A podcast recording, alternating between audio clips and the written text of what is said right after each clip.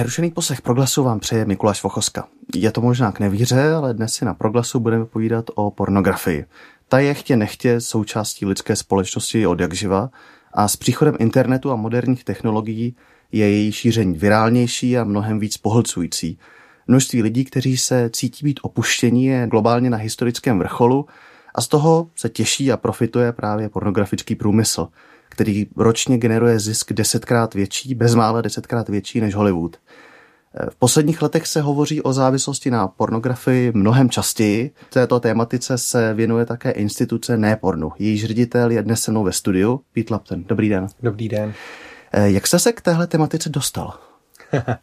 a já vždycky na to odpovídám, že eh, jednak skrze vlastní zkušenost se závislostí na pornografii, kdy jsem se k pornografii dostal už vlastně ve svých 11 letech, tenkrát teda skrze ještě časopisy, ale během dvou let jsme měli doma vysokorychlostní internet, takže tam už to šlo potom velmi rychle. No a potom a to byla celkově tématika a sexuality, které jsem se začal v církvi věnovat po svém vyhoření a kdy vlastně to vedlo i k mému osobnímu rozvodu a, a vlastně po návratu, když jsem si dával život do kupy, tak jsem vnímal směrování právě do téhle oblasti. No a potom přišel jeden kamarád, který tenkrát dělal ředitele u organizace Hledám Boha CZ, ty se tam měřují na kurzy křesťanství, ale dělali tenkrát právě kurz o pornografii a mě požádal o to, abych jim dal zpětnou vazbu. No a po nějaké době, co jsem mu dal zpětnou vazbu, tak říkal, hele, koupili jsme doménu nepornu.cz, musíme si promluvit. A tam se to začalo nějak tak jakoby plánovat s tím, že jsme nějakou dobu teda potom pod nima byli jako takový startup projekt a v roce 2020 jsme se osamostatnili jako neziskovka. Kolik lidí ročně se na vás obrací s obavou z jejich konzumace tohohle obsahu? Hmm. Teďka v posledních letech se to lehce zastabilizovalo a pohybuje se to kolem 600, něco přes 600 klientů a s tím, že a kromě teďka nějakého klasického online coachingu, kdy teda nabízíme e-mailové poradenství, tak vlastně rozvíjíme i místní podpůrné skupiny, takže celkově rozšiřujeme vlastně tu naší základnu, plus teďka v posledních letech ještě máme online fórum, tam by bylo pár stovek lidí a plus třeba platforma Discord, hlavně pro mladé lidi, tam taky pár stovek uživatelů. Jak ta vaše pomoc, proces toho odvykání eh, z vaší strany co doporučujete, jak to vypadá, jak to probíhá většinou online, nebo i to může probíhat právě ve fyzickém světě. Jo, a my jsme začínali hlavně online právě v tom e-coachingu, to znamená e-mailový uh, coaching, doprovázení, kdy ten klient, my mu pomáháme nastavit si nějaké rozumné cíle, protože někdy lidi přijdou hnedka s očekáváním, že teďka jednou provždy setmu s pornografií, což jako je nepředstavitelný, nereálný často cíl, takže se jim pomáháme stanovit jakoby krátkodobější cíle a měřitelné, zároveň vlastně, aby tam tam vnímali ten progres, nastavit správně třeba tu výzvu a jakým způsobem teda budou abstinovat, jestli uh, třeba budou abstinovat jenom od pornografie nebo rovnou i od masturbace, protože někteří to mají tak úzce propojení, že vlastně potřebují abstinovat od obojího. A je to různé, to znamená, ty klienty doprovázíme individuálně v tomhle tom a snažíme se pracovat spíše s jejich cíly, přáními a potom na podpůrných skupinách, to jsou teda víceméně ty místní podpůrné skupiny, i když některé fungují online, kdy máme online pro muže, pro ženy a pro partnerky závislých, tak tam už probíhá hlavně to sdílení, což má, protože to známe třeba z podpůrných skupin, jako jsou anonymní alkoholici a podobně, že to, že o tom začínám mluvit nějak veřejně nebo a, před dalšími lidmi osobně, tak vlastně mi pomáhá v tom procesu uzdravení ale celkově je to proces. Zdůrazňujeme, že to není jako, že neexistuje žádná zázračná pilka, jedna zázračná rada, takže je to takový komplexní proces, kdy třeba učíme lidi pracovat s tím, jak si blokovat ten přístup k pornu aspoň ze začátku a jakým způsobem potom odhalovat svoje spouštěče, co je teda vede k tomu sledování pornografie, jak teda potom na to reagovat zdravým způsobem, jak budovat zdravé návyky, samozřejmě zdravé podpůrné vztahy, no a v neposlední řadě třeba i potom nějaký zdravý pohled na sex a vztahy, který často bývá pokroucen právě tím sledováním pornografie. Vy jste tam dali ten příměr k těm alkoholikům. Já jsem při přípravě na tenhle rozhovor četl eh, různá fóra, eh, kde jsem narazil na jeden poznatek, kde někdo říkal, kdo se potýká právě s touhle závislostí, říkal, že v době internetu a chytrých telefonů je to pro člověka, který zápasí s touhle závislostí, stejné jako pro alkoholika, který by v kapse pořád nosil placatku. Mm-hmm. Vnímáte to podobně? Určitě. Tím, že ta pornografie je tak snadno dostupná, tak vlastně i procentuálně ty čísla jsou mnohem jakoby větší než u jiných závislostí. Jo, když se budeme bavit prostě um, o alkoholu, o, o drogách, tak tam se budeme pořád pohybovat v jednotek do 10% u té pornografie, tak tam najednou to procentuální zastoupení lidí, kteří mají s problémovým užíváním pornografie problém a můžeme tady bavit právě o nějaké behaviorální závislosti nebo podle MKN 11 kompulzivní porucha sexuálního chování nebo jednoduše problémové užívání pornografie, jak už to nazveme, to je jedno, mají prostě problém. A, a vlastně tam už se bavíme třeba v řádu přes 10% a někdy i více. Jo, třeba když jsme si teďka dělali průzkum na školách a měli jsme vzorek přes 1600 dětí ve věku 13 až 17 let, tak tam nám vyšlo, stejně jako v jiných světových průzkumech, že průměrný věk první expozice, kdy se dítě setká s pornografií, tak je 11 let, bez ohledu na to, jestli kluk nebo holka. Hmm. A přes 30, přes jednu třetinu vlastně dětí tak se s pornografií setká už předtím, jo, to znamená třeba kolem 20% i kolem 8 let třeba. A, a potom vlastně v tom věku 13 až 17 let, tak jedna třetina všech těch respondentů tak se k pornografii vraceli na bázi jednou týdně nebo častěji. A tam už vlastně v rámci té pornografie, tím, že to je nějaká pravidelnost, samozřejmě jsou tam další diagnostické faktory, tak ale aspoň orientačně se můžeme bavit, že to už je nějaké třeba problematické eh, chování. Jak vlastně může téhle závislosti člověk propadnout? Co jsou ty nejčastější příčiny? Mm-hmm.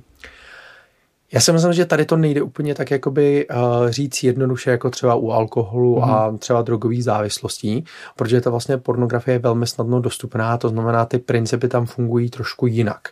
Jo, určitě a samozřejmě mm, tam to, co mají všichni závislí jako společné, je, že závislost je vlastně nějaká porucha kompenzačního nástroje, který člověk jako má a tím pádem na nějaké situace nereaguje úplně zdravým způsobem, ale spíš tím únikem. Jo, a ta pornografie nabízí velmi snadný únik. Jo. Alkohol prostě stojí pořád peníze a navíc je to poměrně dost vidět. Pornografie se dobře dá skrýt, to znamená je velmi anonymní, uh, zadarmo, a takže tam je ten přístup mnohem snažší. A, a tím pádem vlastně a se můžeme bavit o lidech, kteří prostě takhle a, špatně reagují, třeba, že ti si kompenzují nudu, ale může to být stres, může to být únava, může to být a, nějaký konflikt, a může to být pocit osamění. Těch důvodů je celá řada, proč lidé potom jakoby se vrací k pornografii.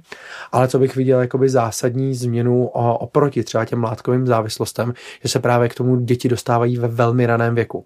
A my víme, že dětský mozek se formuje, vyvíjí se a mnohem z nás se vyvíjí nějaké návyky a, a behaviorální závislost pornografie je v podstatě špatný návyk v tomhle tom. A tím pádem a já to mám takovou hlášku, co se v mládí naučíš, toho se ve stáří blbě zbavuješ. Mm-hmm. A u té pornografie, bohužel tím, jak je to, a my říkáme supranormální podnět, velmi intenzivní podnět pro náš mozek, který nabízí spoustu jakoby pozitivních hormonů, který se potom do toho mozku vyloučí, ještě v kombinaci s orgasmem, což je největší přirozená odměna, kterou my jako našemu centru v mozku můžeme poskytnout. Tak je to tak vražený koktejl, že vlastně v tom reálném světě neexistují srovnatelné podněty, které by nabízely takovou míru uspokojení, kromě těch tvrdých drog. Jo? Proto ty děti, když se setkávají s takhle intenzivníma podnětama, tak velmi rychle si na tom vlastně teďka budují tu závislost.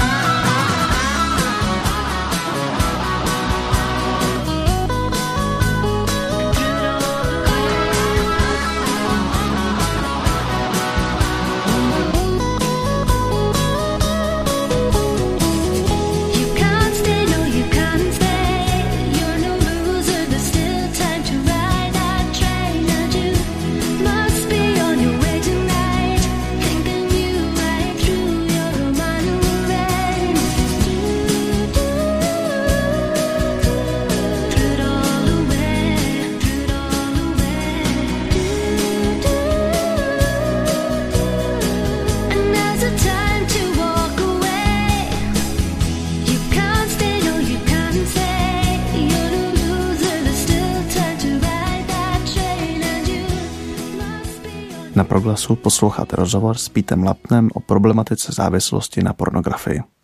Vy jste říkal, že ten věk se pohybuje okolo 11, té první expozice někdy kolem 8 dokonce. Jak předtím může člověk, rodič, ty své děti chránit doma? Mm-hmm.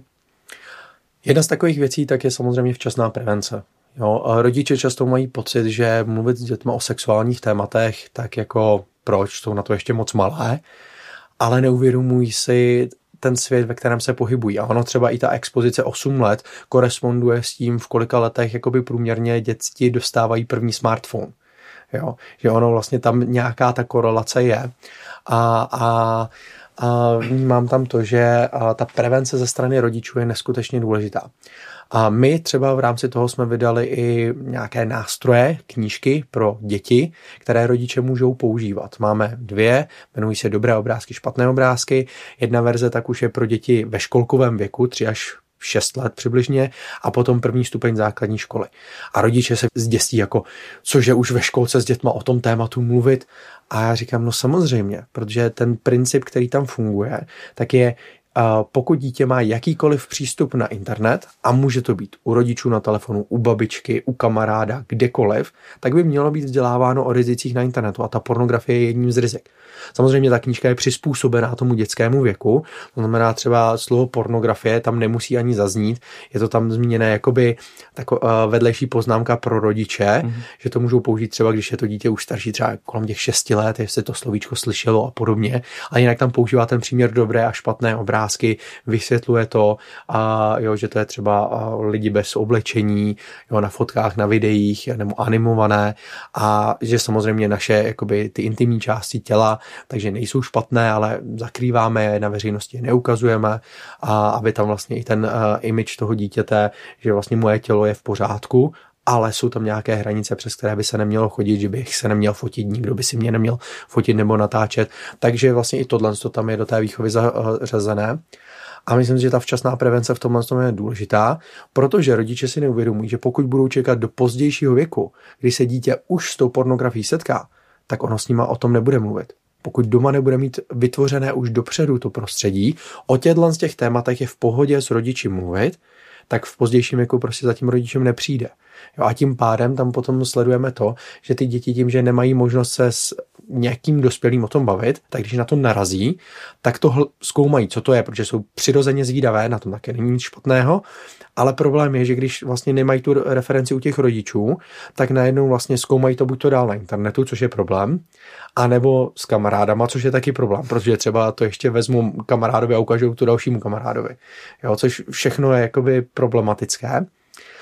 A důležité třeba pro rodiče v tomhle tom je uvědomění, že v tom našem výzkumu vyplynulo, že přes 88% dětí tak vlastně říkalo, že první expozice pro ně byla nechtěná. Jo, že to bylo, že to ně, někde na ně vyskočilo omylem, jo, a, nebo že kamarád jim to ukázal, jo, ale nedokázali si to zpracovat. A když jsme dělali stejný průzkum mezi rodiči, jo, tak uh, přes 80% rodičů říkalo, jo, tyhle si témata bychom měli probírat my rodiče s dětmi, ale u pornografie to s dětma probíralo 13% rodičů. Jo, to znamená, rodiče by v tomhle měli dělat tu včasnou prevenci, nebát se toho. Samozřejmě často neví, jak na to, protože s nima o tom nikdo nemluvil. Ta doba se trošku změnila, posunula v rámci internetu a online pornografie, takže v tomhle som třeba ten nástroj dobré obrázky, špatné obrázky může být pro ně obrovskou pomůckou. Vy jste to už tak trochu nakousnul, že rodič se doma může snažit nějakým způsobem to dítě chránit eh, sebe víc, ale eh, ty děti si to ve škole mezi sebou řeknou. Jak potom teda ve finále, když už k té expozici dojde, to dítě za tím rodičem zajde, jak s ním, jak s ním o tom mluvit, co, mm. co mu říct? Mm. Tam jednak třeba i v té knížce tak fungují, že jim tam dávají nějaké nástroje, jak na to reagovat, když tomu náhodou budou vystavené z jakéhokoliv důvodu. Jo. Jednoduchý nástroj, nebo ten úplně základní, když to zjednoduším, tak je otoč se, uteč a řekni to někomu dospělému. Jo, což je něco, co si můj čtyřletý syn pamatuje. Jo, nebo teďka už pětiletý, jo, ale ve čtyřech letech, když jsem to s ním začal probírat, tak vlastně to, tenhle ten princip si velmi snadno pamatoval. A, a potom vlastně, když už to dítě jakoby přijde, tak důležitý ze strany rodiče je nepanikařit. Jo, prostě je to přirozená věc a my můžeme být vděční, že to dítě přišlo. Netrestat to dítě Proč bychom ho trestali, když za náma přišlo? Jo? Nebo i kdyby už jako mělo problém, kdyby přišlo s tím, že je závislé nebo cokoliv. Netrestat. Proč, proč budeme to dítě trestat? Tím si akorát zavřeme tu cestu tomu dítěti pomoci. To znamená, měl by tam být vždycky láskyplný přístup. I to ujištění o té lásce, jakože na našem vztahu tohle to nic nemění, já jsem tady proto, abych ti pomoci a potom vlastně ten rodič by se měl zajímat, doptávat se, jo, ať už to bude teda v rámci první expozice nebo v rámci a už třeba závislosti, tak vlastně kde to viděl, kdo mu to případně ukázal, kde to na něj vyskočilo a případně co si o tom myslel on sám, to dítě. A třeba co u toho prožíval a obzvláště když to je potom závislost, tak třeba proč to sleduje, jo, co mu to dává a doptávat se, nebo v jakých momentech to sleduje, že se doptáváme po těch spouštěčích, protože potom ten rodič si udělá ten obecný obrázek, na který se dá už nějakým způsobem zdravě reagovat a nastavit třeba nějaké dobré hranice nebo pomoct tomu dítěti nastavit nějaké dobré hranice. A to, když to dítě má tu možnost s tím rodičem probrat, hlavně v té první fázi, ty první expozice, tak tím snižujeme vlastně to trauma, které to dítě prožívá. Protože spousta dospělých řekne, že si doteďka pamatují vlastně první porno, které viděli, což je vlastně eh, jedna z traumatických vlastně rysů, z traumatických rysů a zároveň má možnost tomu dítěti říct, jakoby, proč je dobré se k tomu třeba nevracet, proč je tohle jakoby špatné a jakým způsobem se můžou jakoby chránit a můžou jim trošku vysvětlit, co to teda jako vlastně viděli a, a dát jim už ten svůj jakoby kontext nějakého zdravého pohledu na sex. A tím vlastně být pro to dítě pořád tou dobrou autoritou a směrovat ho vlastně tak, jak chtějí s tím, že já vždycky potom ještě rodičům jako dodávám takovou to, že, že cílem naší výchovy je vychovat dospělé zdravé jedince, samostatně fungující, takže jim musíme postupně potom samozřejmě dávat tu svobodu, ale čím menší dítě, tím víc potřebují nějaké vedení a to postupně vlastně jim předáváme zodpovědnost. To začíná třeba od toho 11. roku života dál. Jak se pozná ta závislost? Co je takový indikátor, kdy už by si buď to jednotlivec nebo třeba partner měl říct, aha, tak tady je nějaký problém. Těch diagnostických nástrojů je celá řada a já pro zjednodušení vždycky říkám, pokud sledujete pornografii alespoň jednou týdně nebo častěji, tak byste už si rozhodně měli udělat eh, vnitřní inventuru, jo? nebo třeba už jednou za dva týdny, pokud je tam nějaká pravidelnost, je dobré si udělat nějakou vnitřní inventuru a potom vlastně se to pozná na tím, že je tam problém přestat, to znamená, i když ten jedinec se zkouší opakovaně přestat s tím návykovým chováním, tak toho není schopný. A tam třeba říkám i jako, hele, zkuste to třeba na měsíc, pokud to na měsíc nevydržíte, velmi pravděpodobně tam už nějaký problém je. Potom tam jsou nějaké další negativní dopady na život člověka. A ty můžou být nejrůznějšího rázu. Jo, můžou být um, třeba problémy se soustředit ve škole, že člověk už se pořád vrací uh, ty myšlenky na pornografii, že by chtěl sledovat pornografii a tak dále, že má problémy třeba s navazováním vztahu, že tráví více času u té pornografie v tom online světě, a můžou tam mít ale potom i nějaké um, fyzické dopady, že může mít prostě úzkostné uh, depresivní stavy, může mít prostě problémy třeba s erekcí, poruchou vzrušivosti u žen um, a různé další věci. A ono se to jen tak jako neodhalí tím, že vlastně behaviorální závislost se dlouho buduje jako návyk, tak vlastně některé ty věci můžou být skryté. Proto je dobré dělat tu prevenci včas, a protože i některé ty projevy, třeba erektilní dysfunkce u mužů, což je teď obrovský problém mezi mladými muži, tak vlastně se neobjeví, dokud vlastně oni neskusí mít první jako sex. Jo? A teprve v ten moment můžu zjistit, hele, já mám problém. Jo? Protože úporna fungují, ale v sexu nefungují.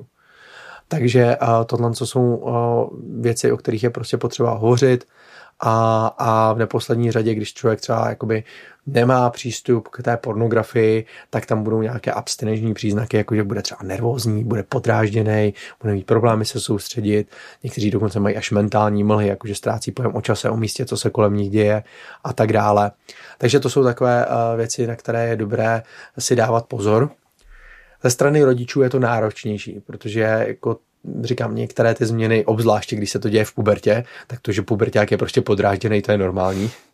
Takže odhalit některé tyhle ty věci je fakt náročné, pokud jim to teda ten člověk a to dítě neřekne, nebo pokud zrovna na jeho na počítači jako to neobjeví nebo něco takového, takže na férovku se prostě třeba ptát, zajímat se a vždycky jakoby zdůraznit, hele, jde mi o tebe, vím, že to je prostě problematická oblast, případně nechávat ty doma nějaké knížky na to téma, letáky třeba na nepornu jo, a podobně, že to uh, může být uh, zajímavý takový nástroj pro ty rodiče, obzvláště v pubertě, co můžou používat, ale to, že se to dítě začne více stahovat do sebe a začne více času trávit v tom online světě, tak to je třeba jeden z takových uh, náznaků, kde je třeba spozornit a nemusí to být jenom s pornografií, ale dalšíma online závislostma. Uh Ono se může zdát, že pornografie v dnešním světě a její sledování je hrozně normalizováno. Je na to nahlíženo vlastně takovou tou, takovým tím způsobem, to přece dělá každý. A kdo říká, že ne, tak ten to dělá dvojnásob. Mm-hmm. E, jak se v takovém světě nebo v takovém prostředí vůbec může člověk uvědomit, že má problém? A nebo dokonce sebrat tu odvahu a za někým zajít? Mm-hmm. Si myslím, že tam je potřeba vědět, že je to problém, což je jako první věc, protože často se o tom pořád nemluví. Když se vezmeme alkohol, drogy, tak tam, nebo i ty třeba online sítě, tak v obecném povědomí společnosti je, že to může být problematické. U pornografie to není, jakoby v tom po, povědomí celkové společnosti. Jo. U některých jedinců samozřejmě už jo, u mladých lidí třeba sledujeme, že a hodně v tom působí influenceři, kteří o tom začínají třeba mluvit, takže i když chodíme na školy a máme preventivní programy, tak to u těch dětí sledujeme. Takže to je jedna věc, vědět o tom, že to může být problém a potom vědět třeba i, jaké to může být dopady, aby si člověk mohl udělat tu jakoby vnitřní inventuru a říct si, hele, tady bych asi už měl jakoby spozornět nebo vyhledat pomoc. A spousta lidí samozřejmě tím, jak je to citlivé osobní téma, dotýká se to prostě naší jakoby uh, intimity, ale i jako sexuality, osobnosti a tak dále, tak se stydí za ty věci. Jo, a vůbec jako víc tím ven je pro spoustu lidí hrozně náročné. A proto třeba i a pro spoustu lidí nepornou funguje jako první takový kontakt, kdy to s někým začnou řešit v podstatě anonymně přes e-mail, jo, a nemusí o sobě říkat to, co nechtějí. Takže je to takový bezpečný způsob, jak to můžou začít řešit. A my tam samozřejmě potom směřujeme i do toho reálného světa, případně na ty podpůrné skupiny a tak dále ale uh, jinak vlastně lidi nemají moc jako o co se kde opřít a kde jako vyhledat pomoc, kromě toho, že samozřejmě zajdou třeba za nějakým odborníkem. A jak se v tomhle prostředí, to, to znormalizování vlastně dělá ta osvěta? Jak na to lidi reagují? Uh, lidi na to činnost? reagují podle mě dobře. Mm-hmm. Jo, a důležité je, jak to, po, jak to člověk podává. Důležité je v tomhle tom samozřejmě nemoralizovat. Jo, my uh, to nepokládáme nutně z toho morálního hlediska, a což samozřejmě v církvi se třeba často jakoby dělá a my právě se to snažíme pou, vzít z toho vědeckého hlediska, z toho prostě praktického závislostního hlediska a ukázat na to, hele, je to prostě problém, je to, je to rizikové, buďte prostě tady opatrní. A spousta lidí eh, třeba nás kontaktovalo a měli takové ty hlášky, nechte lidi, ať se koukají na co chtějí. A já na to vždycky reaguju, ale my nikomu nic nezakazujeme. Hmm. Ty lidi můžou si dělat jako co chtějí, jsou do, jo, obzvláště když jsou dospělí, tak prostě si můžou dělat co chtějí. Jo, tohle to my neovlivníme, ani vlastně nikomu nebudeme nic zakazovat, nebudeme moralizovat, ale co děláme, takže ukazujeme na potenciální rizika a jsme tady pro ty, kteří mají s tím návykovým chováním problém a chtějí to řešit. A když tohle to řeknu, tak všichni lidi vlastně řeknou, hej, tak to je vlastně fajn. Jo? Že když tam není ten aspekt toho vysloveně moralizování, ale je tady prevence, osvěta a pomoc, tak ty lidi to berou. Máte pocit, že eh, je moderní kultura třeba příliš sexualizovaná hudba, filmy, seriály, vůbec všechno je to plné nějakých explicitních scén, záběrů. Právě i při té rešerši jsem narazil na to, že hodně lidí psali, že pro ně je to spouštěčem. Ta, ta populární kultura vlastně něco, co, na co může člověk jít do kina, co člověk vidí třeba i vlastně na eh, běžných stránkách, jako je YouTube, nějaké videoklipy a tak. Vnímáte jako problém to, že ta společnost a ta kultura má tyhle aspekty?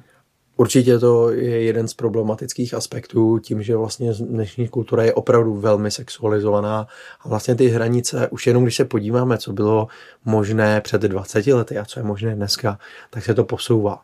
Jo, a to česká kultura je hodně volnou myšlenkářská v téhle oblasti. Jo, kdybychom se podívali do jiných zemí, tak eh, často je mnohem tradičnější, nebo ty hodnoty se tam snaží držet. A to třeba i v Americe, jo, která se zná, jakože je průkopník liberalismu a všeho možného, tak jakoby některé ty prvky tam jsou mnohem přísnější a třeba jenom když si vezmeme filmy, tak hodnocení filmů a od kolika let je možné co sledovat, tak třeba američtí rodiče to sledují nebo dodržují pro své děti mnohem přísněji než jako český rodiče, které prostě nechají ve 12 letech dítě se podívat na hru o trůny. Jo.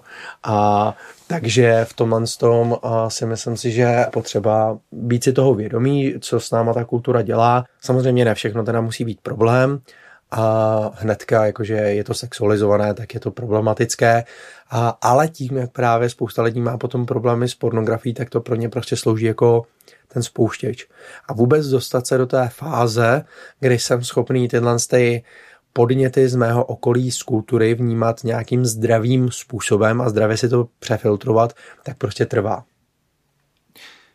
Číhá podobné nebezpečí na člověka, který zápasí s touhle závislostí i třeba na sociálních sítích.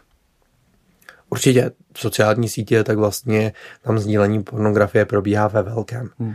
Jo, navíc uh, asi každý možná už zaznamenal ten dokument v síti, který vyšel před hmm. pár lety, kdy vlastně i to sexuální predátorství v síti tak je poměrně velké. A, takže sítě, sociální sítě ačkoliv můžou být i velmi pozitivním nástrojem, což se taky přes COVID ukázalo, že vlastně lidé tam třeba hledali různé uh, věci, jak právě pečovat o své uh, psychické duševní zdraví a, a našli to tam, tak uh, zároveň ale je to nebezpečné místo, kde je potřeba i hlavně děti prostě vzdělávat, jakým způsobem se tam pohybovat, jak si třeba nastavit eh, zdravé hranice, jak si nastavit třeba preference, jo, aby jim tam nechodily některé nezdravé zprávy nebo aby je nemohl kontaktovat jen tak někdo. Takže ty možnosti tady určitě existují, ale spousta eh, rodičů ani dětí třeba někdy neví, jak si to konkrétně jakoby nastavit. Vy jste zmínil období covidu to období covidu a karantén bylo pro spoustu lidí takové velké období opuštění. E, projevilo se to i na vaší práci? Zvýšilo se právě třeba množství lidí, kteří si uvědomili buď to svou závislost a nebo ji naopak v tomhle, e, v tomhle období propadli? Mm-hmm. Pro nás je to náročné říct, protože tím, jak se ten projekt pořád jakoby rozvíjí, tak vlastně to bylo období, hlavně ten rok 2020, kdy to bylo období růstu a obecně, jak se rozšiřovalo povědomí o tom, že ten projekt existuje, tak nám psalo více a více lidí. Mm-hmm. Takže uh, nedokážu stoprocentně říct, jakoby, že je to spojené zrovna mm-hmm. uh, s tím vlastním fenoménem. A na druhou stranu a to uvědomění se, to, že to je problém, tak dostává se právě i do těch dalších médií alternativních, mezi influencery se o tom začíná mluvit. A takže lidé si tohle začínají více a více uvědomovat. A zároveň samozřejmě to sledování pornografie, tak ty statistiky, kdy přes COVID se zvýšilo to procentuální zastoupení lidí, kteří sledují pornografii, tak to tam určitě je.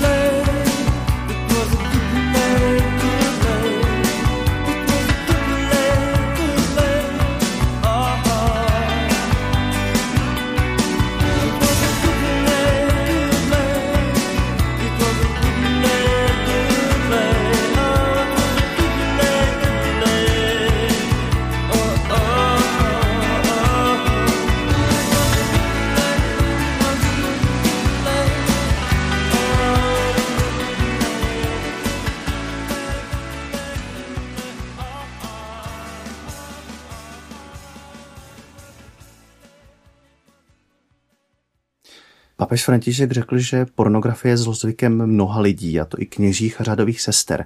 Eh, vy sám jste studoval teologii, eh, působil jste jako kazatel, jestli se nepletu? Úplně jako kazatel přímo ne. Aspiroval jste? Aspiroval, jsem na to. Na kazatele. Eh, jak vnímáte vlastně střed téhle závislosti a víry? Já si myslím, že v křesťanských kruzích se někdy um, samozřejmě je to vnímaný jako hřích, je to vnímaný jako problém a akorát uh, problém je, že jakým způsobem se v církvi často mluví o sexu a těch sexuálních jakoby, problémech, ať už je to třeba závislost anebo nějaké další věci, tak se mluví hodně odsuzovačně mm-hmm. a bez nabídky jakékoliv pomoci vlastně. Jo, že se to odsoudí, Jo, je tam to moralizování v podstatě a tím to ale končí. To znamená, spousta lidí potom mají pocit, no já jsem hrozný, já jsem asi jediný, kdo s tím má problém, tak vlastně, kdyby to mě další viděli, tak mě nemůžou mít rádi, pán Bůh mě nemůže mít rád, jo, a vlastně jsou na to ještě více sami a ještě více se ponořují do těch negativních emocionálních stavů, které znovu vedou ke sledování pornografie, takže se více točí v tom začarovaném kruhu.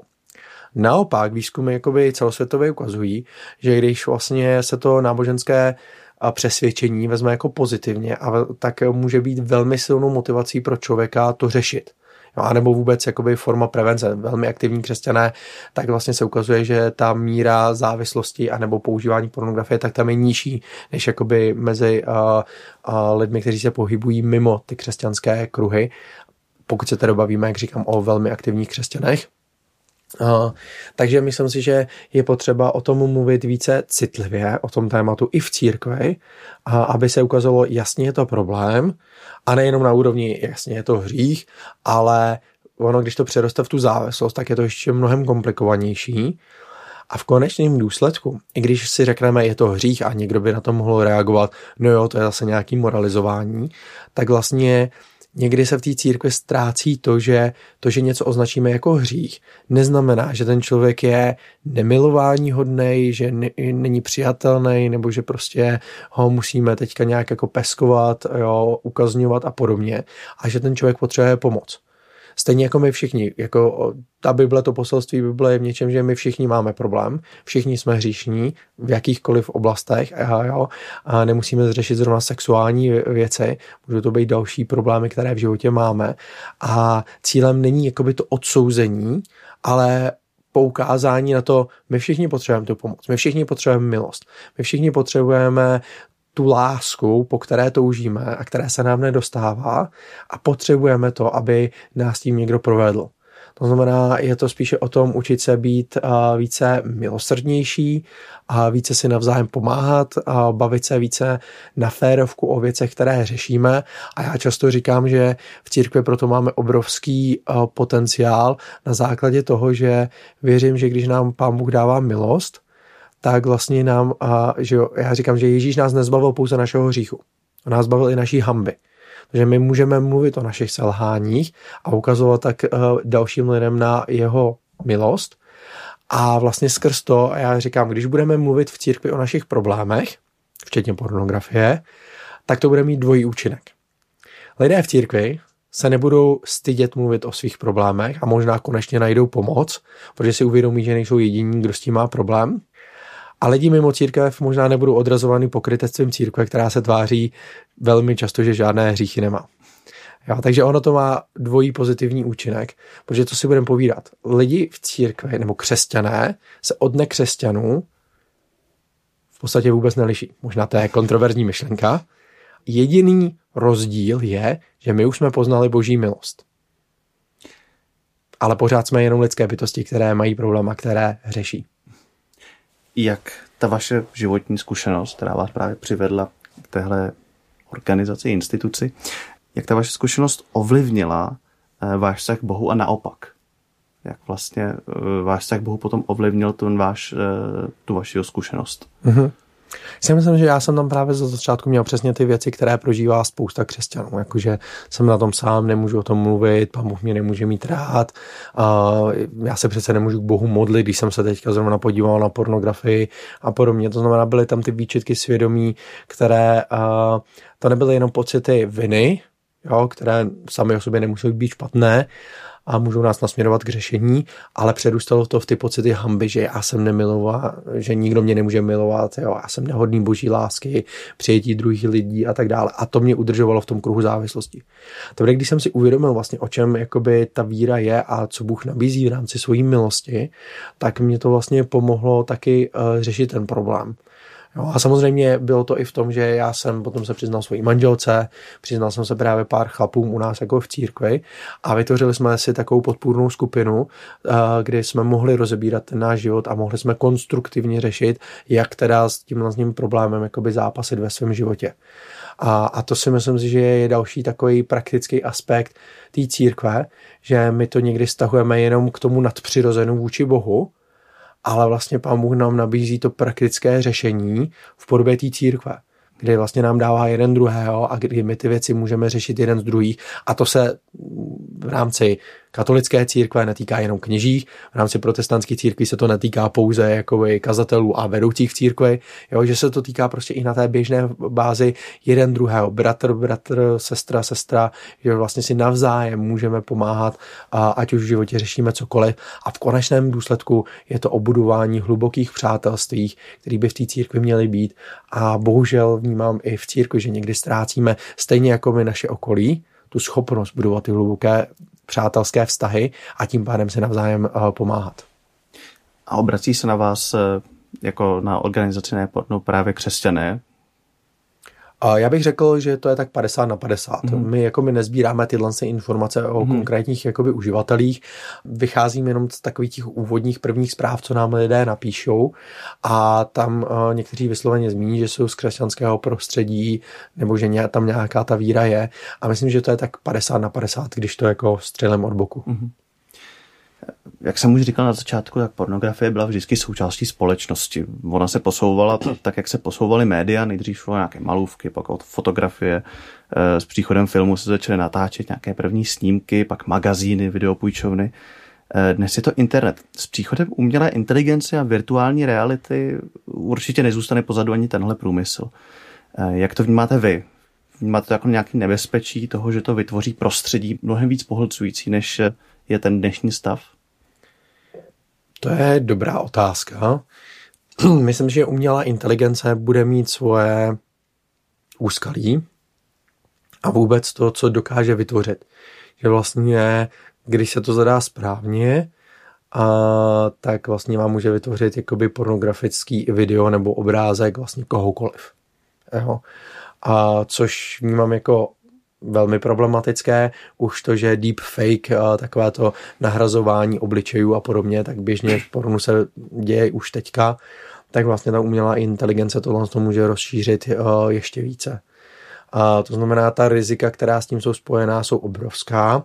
Samozřejmě některé ty hlavní média tak se snaží tohle to jakoby blokovat v rámci té umělé inteligence, ale myslím si, že celkově by tady mělo začít docházet asi k nějaké uh, regulaci a aby se vlastně jakoby celosvětově vlády shodly na tom, a jaká budou pravidla a, a jak budou fungovat právě pro používání těchto těch jakoby nástrojů umělé inteligence.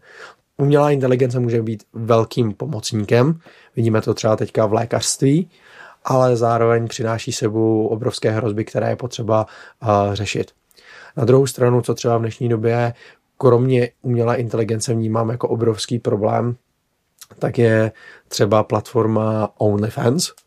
A je to platforma, kdy už říkám, že to je pornografická platforma, kdy sice tam jsou další umělci, ale většinově tam je ten pornografický obsah, kdy lidé si platí za konkrétnímu člověkovi a tím pádem tam ještě dochází více k takovému tomu a zosobnění na konkrétní úrovni, protože lidé často v pornografii hledají prostě nějakou intimitu, hledají tam na nějaký vztah, vztahu. přesně tak což tam samozřejmě nenechází, jo, na to je opravdu jenom náhražka, ale tady vlastně je to ještě prohloubeno tím, že já si zaplatím a vlastně ten člověk si se mnou píše. Mm-hmm. No a ta iluze toho vztahu je ještě o to více prohloubená. A už vůbec mi třeba nedochází, že si nemusím vlastně psát ani s tím člověkem, ale že si píšu s nějakým jejím zástupcem nebo s nějakou organizací, kterou ona si platí, jo, což vlastně u hodně těch účtů eh, funguje. A nebo že vlastně i tam dochází k tomu obchodu s lidmi, kdy vlastně uh, nějaký uh, pasák tak v podstatě takhle uh, spravuje účty několika holkám a potom z toho jakoby těží ty prachy, takže to vlastně taky nejde těm tvůrcům vždycky. Jo, samozřejmě nemůže nemůžeme to generalizovat na všechno, ale tyhle si problémy se na té platformě taky ukazují. Jo. Ale ta vlastně iluze té intimity, po které lidi touží, tak tady je ještě více prohloubena a proto ty lidi jsou ochotní do toho narvat šílený peníze. Myslíte, že by teda měla být nějaká regulace na plošně na výrobu a rozšiřování toho pornografického obsahu? Uh, určitě ano. Zároveň je potřeba, a protože máme tady příklady třeba teďka ze Slovenska, a kdy se snažili o nějakou jako regulaci, nějaké pokusy ze států a podle mě to jsou pořád nedomyšlené pokusy a jsou to pokusy, které potenciálně mají to riziko, že mohou vést k nějaké jako cenzuře místo regulace. Jo, a my musíme pamatovat tady u toho, že samozřejmě tím cílem by bylo hlavně ochránit jakoby ty nejzranitelnější, což jsou děti. Mhm. Jo, to znamená vymyslet opravdu nějaký vhodný způsob regulace, aby se k tomu obsahu nedostávaly děti, ale zároveň vlastně, aby jakoby jsme se vysloveně nebavili o cenzuře, protože a tohle je možná na diskuzi, ale uh, mám pocit, že jako západní kultura minimálně se tímto směrem nechceme vydávat. Jo, že je to problematické, že si nějakým způsobem ceníme vůbec svobody projevu, svobody náboženského vyznání a dalších svobod. A tím pádem je potřeba najít vhodný nástroj, na kterém se ideálně shodnou nějaké větší celky a ne jenom jednotlivé země.